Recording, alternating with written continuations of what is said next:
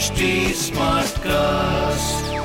You are listening to a Live Mint production brought to you by HT Smartcast.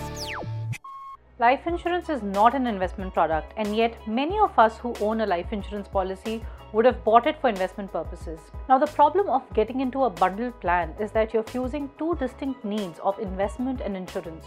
So, letting go of one automatically means losing the other. But in case of insurance plans that also double up as investments, the problem is really about understanding the investment benefits because often the products are complicated. The insurance regulator has mandated insurers to showcase investment benefits through a benefit illustration, which is a very important document that you must understand if you want to decode your insurance policy. I'm Deepthi Bhaskaran, and today on Why Not Mint Money, I'll help you decode the benefit illustration of a bundled life insurance plan.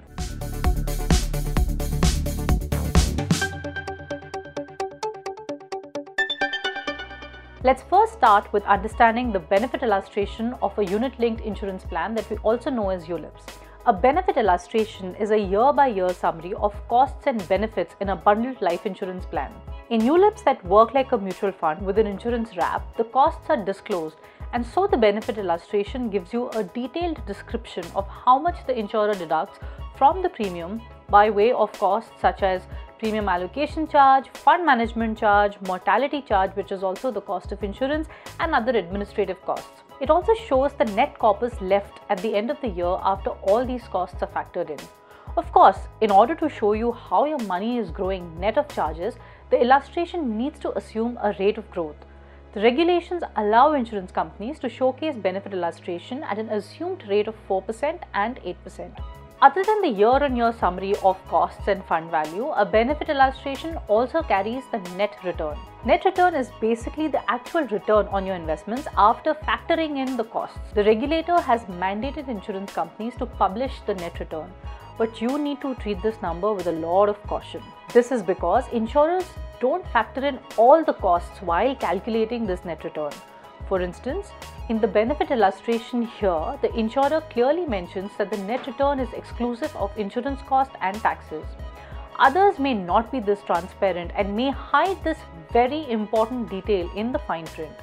The regulator allows the insurers to exclude certain cost heads like mortality costs, taxes, or a charge on providing guaranteed return.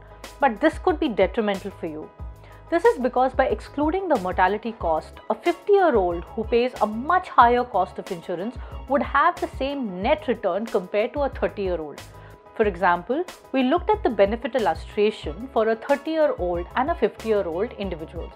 Assuming everything is the same in terms of the annual premium, the insurance cover, the fund's preference, etc., the 50 year old would end up with less on maturity simply because he would be paying more towards his insurance cover.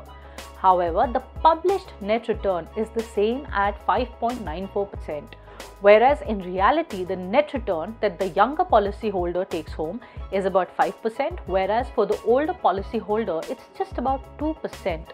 The insurance regulator has not addressed this discrepancy yet, and so the onus really lies on you to do your due diligence. For now, instead of looking at the published net return, look at the fund value on maturity and compare it across plans or use that fund value to calculate the rate of return using Excel. You could also look online for financial calculators or consult a financial planner. Bundled insurance plans are complex products, and so it's important to do a proper cost benefit analysis. Often, the lure of tax saving and unreal promises made by agents could confuse you and cloud your understanding.